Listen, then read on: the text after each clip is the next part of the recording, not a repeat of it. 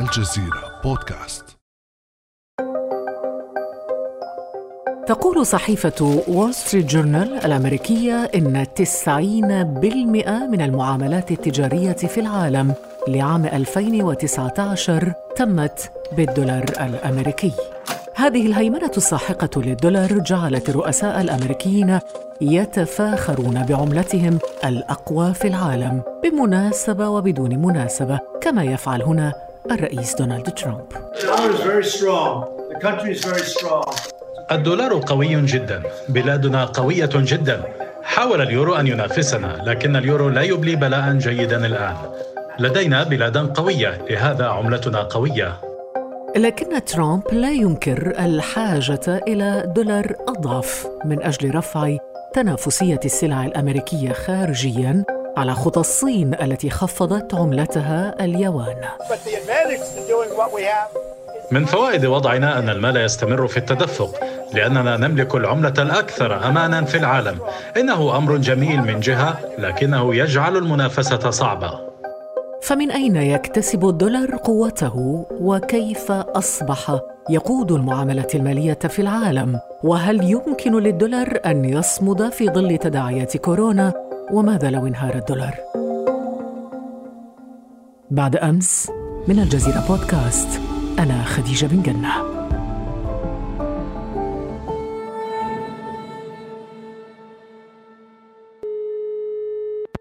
وأرحب اليوم بالمحلل الاقتصادي في الجزيرة نت زميلنا محمد أفزاز. أهلا وسهلا بك سي محمد. أهلا وسهلا بك وبالمستمعين الكرام أستاذة خديجة. أستاذ محمد لو نبدأ بسر قوة الدولار هذه العملة التي تمرض ولكنها لا تموت من أين اكتسب الدولار الأمريكي هذه القوة كلها رغم المصاعب والأزمات التي مر بها؟ العملة الخضراء ربما وسمت بأنها خضراء لأنها تزدهر وتزهر في كل مكان وفي كل حين فهي خضراء دائما هذه العملة تختزن عدد من القوى ومن المؤشرات تجعلها قوية القوة الاقتصادية القوة العسكرية القوة المالية والنقدية والقوة التجارية.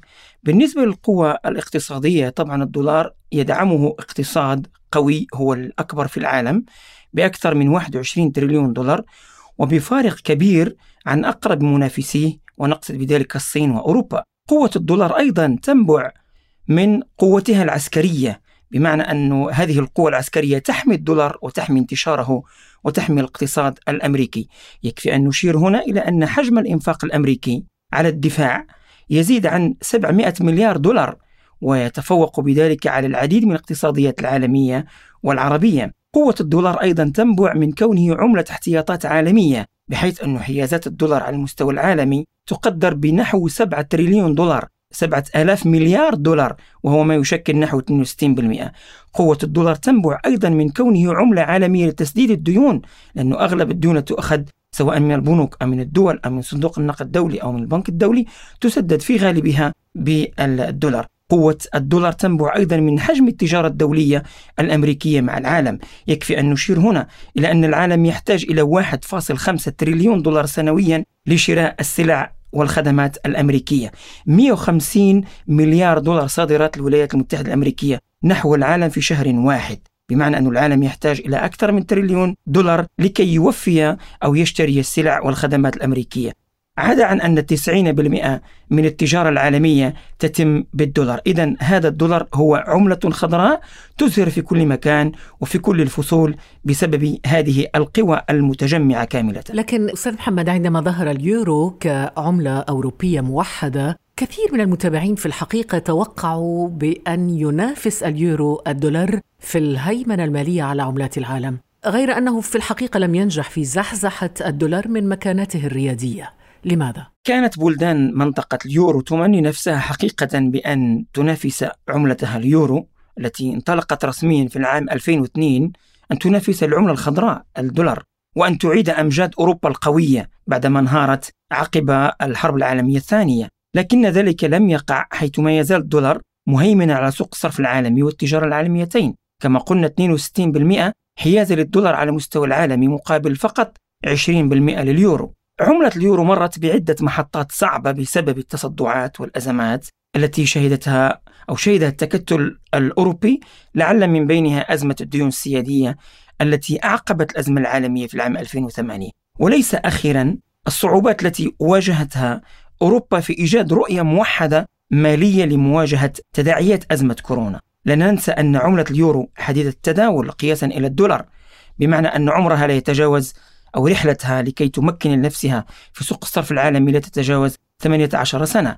في عمر العملات لا يساوي ذلك شيء. ربما في المستقبل قد يكون لليورو قدم قوي في السوق العالمية. إذا رجعنا إلى التاريخ سنجد أن اليورو ارتفع إلى حجم قياسي مقابل الدولار وقدر بنحو 1.6 دولار أمريكي عقب الأزمة المالية في العام 2008 لكنه بالمقابل انخفض إلى أدنى مستوى أي أقل من 0.2 دولار لكل يورو. إذا عملة اليورو لا تستطيع في الوقت الحالي بالنظر إلى عدة معطيات أن تنافس الدولار وقوة الدولار التي تستند إلى المعطيات التي ذكرناها آنفا القوة الاقتصادية والقوة العسكرية والقوة المالية والنقدية والقوة التجارية ولكن كيف يواجه الدولار آثار الأزمة الحالية التي خلفتها كورونا في الاقتصاد العالمي برأيك؟ في الحقيقة الدولار تعرض لهزة عنيفة في خلال هذه الأزمة هي أزمة كورونا ليس هو وحده وإنما كل العملات وكل الاقتصادات واليوم نزل الدولار أمام العملات الأخرى إلى أدنى مستوى منذ سنتين أمام اليورو أمام الجنيه الاسترليني.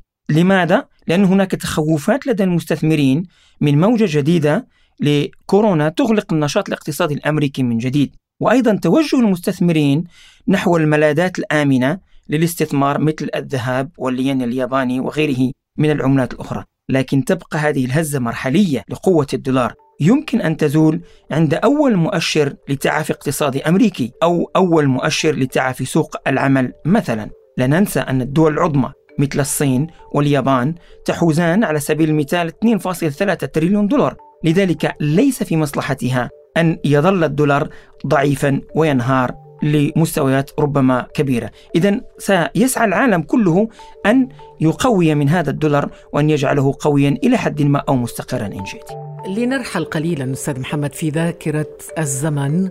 نحن في العام 1985 أمام مدخل فندق بلازا بنيويورك تتوقف سيارة الرئيس الأمريكي الأسبق رونالد ريغان يخرج ريغان من السيارة متجها إلى مدخل الفندق فندق بلازا لينضم إلى قمة مجموعة الدول الخمس الكبرى في اجتماع يضم الولايات المتحدة، ألمانيا الغربية، اليابان وفرنسا والمملكة المتحدة، طبعا هذا في منتصف الثمانينيات.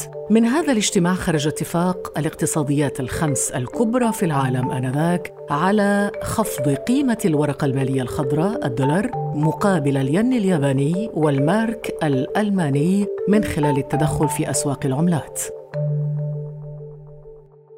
أستاذ محمد ما الذي يخيف إذا الاقتصاديات الكبرى في العالم من قوة الدولار؟ طبعا ما يحتاجه العالم هو ليس قوة الدولار أو ضعف الدولار باعتباره العملة المهيمنة في التجارة العالمية والاقتصاد العالمي وإنما هو بحاجة إلى استقرار هذه العملة ولذلك بين الفينة والأخرى تسعى الدول أو تتداعى لكي تدعم هذا الدولار ولكي تضغط على الولايات المتحدة الأمريكية حتى لا يحلق الدولار عاليا فوق كل العملات أو ينزل وينهار نحو الأسفل كما قلنا لأن 90% من التجارة العالمية تحتاج إلى هذا الدولار.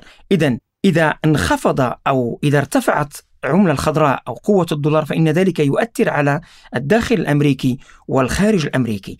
بالنسبة للداخل الأمريكي يؤدي ذلك إلى استيراد بكلفة أقل بالنسبة للأمريكيين كلهم بما فيها الشركات. الإبقاء على مستويات تضخم معتدلة لأن هنا نحيد ما يسمى بعوامل التضخم الخارجية. أيضا انخفاض تكاليف السفر بالنسبة للأمريكيين في الخارج لأنه كلما كانت العملة الأمريكية قوية كلما كانت تكلفة السفر بالنسبة إليهم أقل. قوة أكبر للأمريكي عندما يشتري السندات الأجنبية بكلفة أقل. لماذا تصر تلك الدول على المطالبة بتخفيض قيمة الدولار مثل ما رأينا في اتفاق بلازا سابقا وهي المطالب التي تكررت مؤخرا أيضا؟ قوة الدولار أيضا تكبد الدول العديد من الخسائر لعل أبرزها كلفة استيراد لدى هذه الدول لأنها تستورد من أمريكا ومن عدم الدول الأخرى بالدولار. إذا تكون هناك كلفة أكبر للشركات العالمية المستوردة ومن ثم يؤثر ذلك على كلفة المنتج الذي يطرح في الأسواق وبذلك ترتفع أحجام التضخم. تصبح السياحة بالنسبة للأجانب نحو أمريكا أو للدول التي تتعامل بالدولار أغلى. طبعا هذا الأمر يؤثر على التوازن المالي والتوازن الاقتصادي العالمي. إذا كما قلت يحتاج العالم إلى استقرار لهذه العملة ليس صعودا أقوى وليس هبوطا أقوى ولذلك يحتاجون دائما إلى دولار في مستوى يسمح لهم بالاستيراد بأقل التكاليف وأيضا يسمح لهم بالتصدير بأقل تكاليف. ونحن في العالم العربي أستاذ محمد أكيد يهم المتابع العربي أن يعرف أيضا كيف يؤثر الدولار الأمريكي صعودا أو هبوطا على الاقتصاديات العربية خاصة مع لجوء وشاهدنا هذا في بعض الدول العربية لجوء بعض الدول إلى تعويم عملاتها إذا ما هي أثار قوة الدولار على العملات العربية برأيك؟ نعم آه، دعنا نقسم الدول العربية إلى قسمين على الأقل الدول المنتجة للنفط وعلى رأسها دول الخليج والدول الأخرى الغير المنتجة للنفط فيما يتعلق بالدول المنتجة للنفط لكون هذه الدول ربطت عملتها بالدولار وأيضا ربطت تجارة النفط الأساسية بالدولار إذا يؤثر ذلك على حجم إيراداتها أو قيمة إيراداتها من النفط يؤثر على قيمة ما تحوزه من دولارات في احتياطاتها ويؤثر أيضا على قيمة ما تحوزه من سندات دين أمريكية. أما بالنسبة للدول الأخرى التي قامت بتعويم عملاتها أو ربطت عملتها بسلة عملات كلما كان الدولار قويا أثر ذلك على كلفة الاستيراد ومن ثم تعميق العجز التجاري ومستويات التضخم. يؤدي قوة الدولار إلى رفع من كلفة تسديد الديون التي تكون مقومة بالدولار. برأيي فإن الدول التي قامت بتعويم الدولار دون أن تكون لها احتياطات كافية مع تعويم عملاتها دون دراسة محكمة ودون يعني دراسات يمكن أن تعكس حجم الاحتياطات الكافية من الدولار التي تعزز توازن عملاتها. إذا يمكن أن نقول بأنه كلما كان الدولار قويا كلما أفاد الدول المنتجة للنفط وربما أضر بالدول الغير المنتجة للنفط داخل منطقة منطقتنا العربية.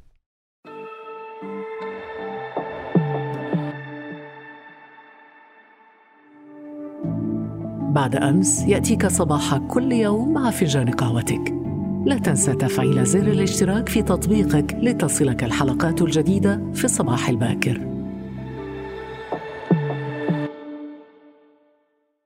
الآن وقد عرفنا قوة الدولار وسر قوة الدولار. أستاذ محمد من الذي يملك في الحقيقة القدرة على تقليص هذه القوة قوة الدولار؟ بالنظر إلى المعطيات الحالية لا يستطيع أحد ولا أي دولة أن تقلص من نفوذ الدولار وتداولاته في العالم لكن هناك ما نسميها بالمنغصات أو عدد من التهديدات التي تواجه مستقبل الدولار في العالم.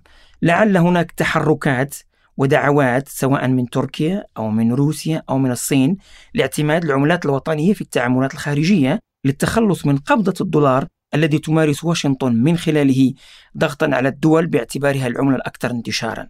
ربما نظام العقوبات الأحادي من جانب أمريكا يدفع هذه الدول للتفكير في هكذا قرار. أيضا صعود الصين كقوة اقتصادية ومحاولة من جانبها للتمكين لليابان ربما يشكل تهديد آخر وفي هذا السياق أستاذ محمد هل يعتبر صعود الاقتصاد الصيني وبحث الصين عن تعزيز حضور عملتها عالميا هل يشكل تهديدا لوجود الدولار في المستقبل؟ صحيح ربما يكون للصين آه، تهديد من خلال التمكين لعملتها اليوان الصين أصبحت الآن ثاني قوة اقتصادية بعد الولايات المتحدة الأمريكية وتزعب باتجاه تزحف باتجاه أن تجعل من الاقتصاد الصيني هو الأقوى وربما يتجاوز الولايات المتحدة الأمريكية. لكن هذا الأمر ربما لن ينعكس بسرعة كاملة للتمكين لليابان نعم تحول اليابان إلى عملة ضمن سلة العملات التي اعتمدها صندوق النقد الدولي. إذا صعود الصين يمكن أن آه، يذهب بنا بعيدا في محاولة لتقليص من نفوذ الدولار على المستوى العالمي. هناك شيء آخر ربما أستاذ محمد هو أنه العقوبات التي تفرضها الولايات المتحدة الأمريكية باستعمال طبعا الدولار كسلاح لإغلاق حسابات مسؤولين في دول يمكن أن توضع في خانة الخصم بالنسبة لأمريكا، أيضا في المعاملات التجارية كما شاهدنا في تركيا، في كوريا الشمالية، العقوبات على إيران، على الصين، على روسيا، ألا يدفع ذلك هذه الدول إلى التعامل بالعملة الوطنية في التعاملات الخارجية للتخلص من دكتاتورية الدولار إن صح التعبير؟ إذا كان صعود الصين اقتصاديا يشكل التهديد الأخطر فإن تحركات عدد من الدول لاعتماد العملات الوطنية في التعاملات الخارجية هو باتجاه التخلص من قبضة الدولار الذي تمارس واشنطن من خلاله ضغوط على الدول باعتبارها العملة الأكثر انتشارا. إذا كلما وسعت الولايات المتحدة الأمريكية من عقوباتها الأحادية أحادية الجانب على عدد من الدول فإن الدول تفكر في إمكانية المقايضة بالمفهوم القديم القديم بينها وبين عدد من الدول. إذا هذا تهديد آخر يمكن أن يواجه الدولار. وهذا ما حدث فعلا بين الصين وإيران عندما كانت إيران تصدر النفط للصين والصين طبعا تدفع بمقابل هذا النفط سلعا لإيران. تمام. حصل هذا بين إيران والصين بين تركيا وروسيا بين روسيا والصين. لكن إذا تكثلت هذه الدول ضمن اقتصادات أو تكتل وأطلقت ربما في المستقبل عملة بينها ربما يشكل أيضا هذا ضغطا على الدولار باتجاه تقليصه من قبضته وتواجده على المستوى العالمي. وهذا يشبه صيغة النفط مقابل الغذاء في العراق سابقا. ربما كان ذلك لدواعي سياسية لكن الآن مساعي تركيا وروسيا والصين وأيضا إيران وعدد من الدول الأخرى حتى في أمريكا الجنوبية بما فيها فنزويلا مثلا سيكون ربما في المستقبل واحدا من أهم التهديدات التي تواجه الدولار على الرغم من أن الدولار يظل هو الأقوى على المستوى العالمي السؤال أخير أستاذ محمد هل يمكن في يوم من الأيام للدولار أن ينهار؟ فرضيا أو نظريا يمكن أن يحصل ذلك لكن انهيار الدولار سيتسبب في انهيار منظومة الاقتصاد الرأسمالي الحالي أو الليبرالي لماذا؟ لأن قوة الدولار تنتشر على مستوى العالم وتربط الاقتصاد العالمي بأسره بهذه العملة الخضراء التحرر من الارتباط بالدولار يحتاج إلى ترتيب يحتاج إلى تنسيق وموافقة مسبقة مع عدد من الدول للتنسيق فيما بينها بين الصين مثلا روسيا فرنسا بريطانيا. ولكن هل ستترك أمريكا المجال لمثل هذه الدول لكي تقفز من فوق الولايات المتحدة الأمريكية وما بعد أزمة ربما كورونا للبحث عن عملة بديلة. أعتقد أن الولايات المتحدة الأمريكية بقوتها العسكرية لن تسمح للدولار لكي ينهار لأنه خط أحمر بالنسبة إليها يرتبط بقوتها ويرتبط بزمن ربما قد يؤسس لمرحلة أخرى تعود فيها القوة إلى أوروبا أو تعود فيها القوة إلى الصين. لكن ربما يكون السيناريو الأقرب هو أن تبحث الدول مع الولايات المتحدة الأمريكية وأن يفكر الجميع في سلة عملات ربما يكون فيها الدولار واليورو والجنيه الاسترليني وأيضا الين واليوان. سلة عملات يتم فيها تفريق هذه القوة بين كل هذه العملات ومن ثم يكون الهدف الأساسي هو تحقيق نوع من الاستقرار المالي والاستقرار الاقتصادي والتجاري. محمد أفزاز مسؤول الصفحة الاقتصادية في الجزيرة نت شكرا جزيلا لك. الشكر موصول لك والمستمعين الكرام. يمكنكم الاستماع للمزيد من الحلقات الشيقة من الجزيرة بودكاست عبر مختلف تطبيقات بودكاست. كان هذا بعد أمس.